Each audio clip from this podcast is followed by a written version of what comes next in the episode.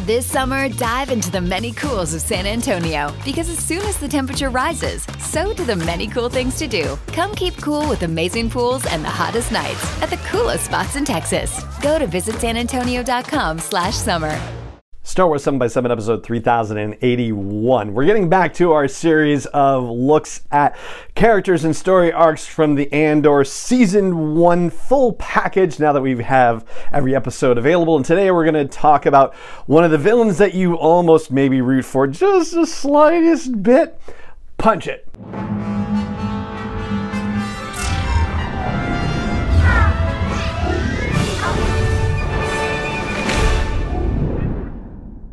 Hey, Rebel Rouser. I'm Allen Voivod, and this is Star Wars 7 by 7 your daily dose of Star Wars joy. And thank you so much for joining me for it. So, today we're going to talk about Syril Karn. And Karn, Syril Karn, I don't know why I have difficulty with that one. Pronunciation, as you know, is quite a fun thing on Star Wars 7 by 7 But anyway, we'll just stick with Syril because we know that works.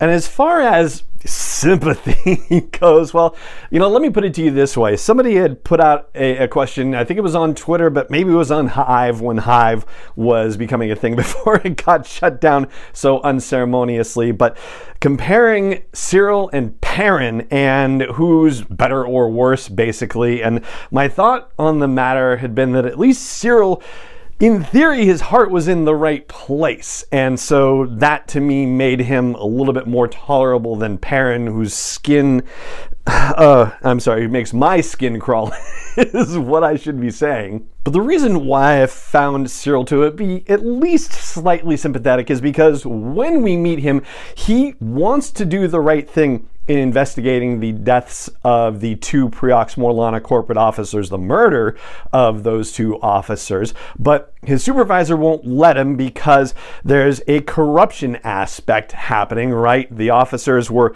in a place that they shouldn't have been. They were in a high rent district, which also they should not have been in there were just a lot of threads that could unravel as a result.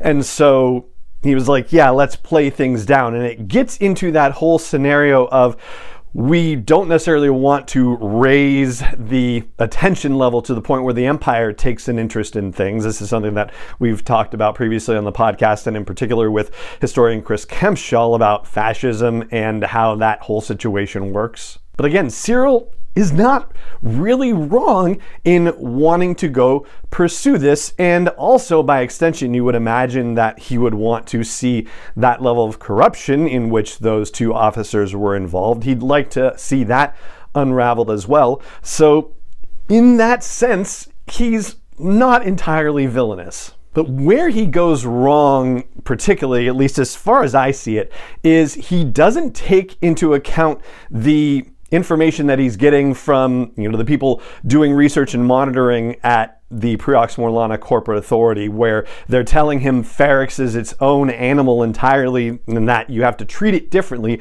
Instead, he gets swayed by Linus Mosk, who is all gung ho and like, let's show them what happens when they mess with the Preox Morlana corporate authority. Like, let's bring the fury to them, right? Like, Mosk is just gung ho in a way that it really seems like the Ferrix mission should not have had that approach taken to it. So if Syril had come up with another way to approach the apprehension of Cassian, he might well have pulled it off, and it would have been a feather in his cap, to be sure. Instead, it turns into an absolute clusterfest, and he gets fired and has to slink back home to Coruscant. Luckily for him, his mother has connections and she's not afraid to use them, especially if it means getting one over on her own son.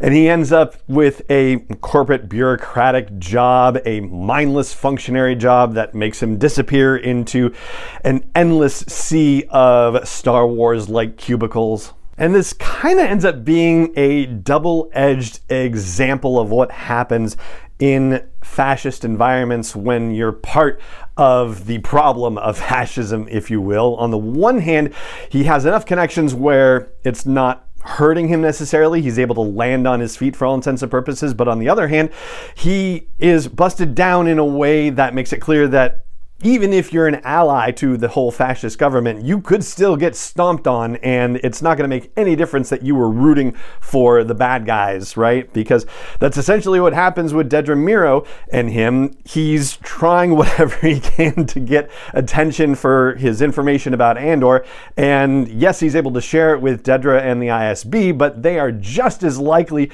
to smash him to a pulp once they get that information because he still just won't let it go. So you do kind of have to wonder what exactly got into his head about deciding that he had to go back to Ferrix when Linus Mosk called, right? I mean, with the first encounter with the ISB and then after stalking Dedra and getting warned that he was going to be in serious trouble if he kept pursuing this.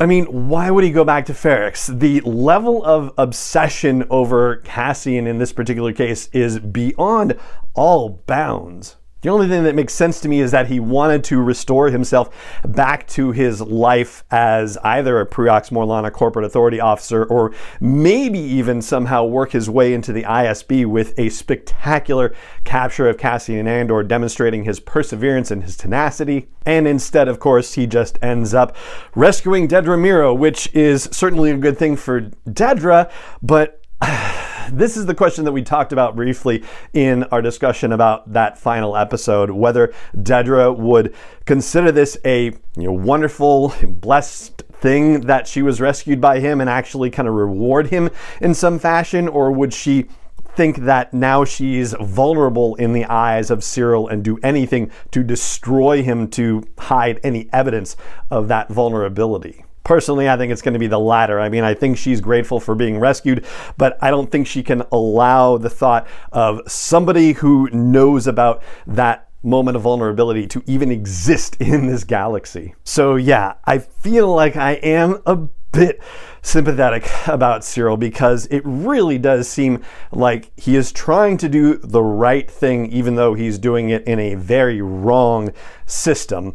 And Unfortunately, you know, he is a product of that system and would only act to perpetuate that system. I mean, you know, think about the moment that we meet him where we find out that he has tailored his Preox Morlana corporate authority uniform to make it look you know, a little smarter, a little savvier, a little bit more fascisty, if you will. There's a little bit too much pride in the whole jackbooted identity, basically. So, yeah, my level of sympathy doesn't quite extend very far, but yeah, there are a few things that I think he got right. And even a broken clock is right twice a day, right? So, anyway, that is my look at Syril in the Andor series, and that is going to do it for this episode of the podcast. It just remains for me to say thank you so much for joining me for it, as always, and may the Force be with you wherever in the world you may be. 7 is not endorsed or sponsored yet by Lucasfilm Limited, Disney, or 20th Century Fox, and is intended for entertainment and information purposes only. Star Wars, the Star Wars logo, all names and pictures of Star Wars characters, vehicles, and any other Star Wars related items are registered trademarks and or copyrights of Lucasfilm Limited, or their respective trademark and copyright holders. May the force be with them. All original content is copyright 2021 by Star Wars 7 by 7 We hope you love it.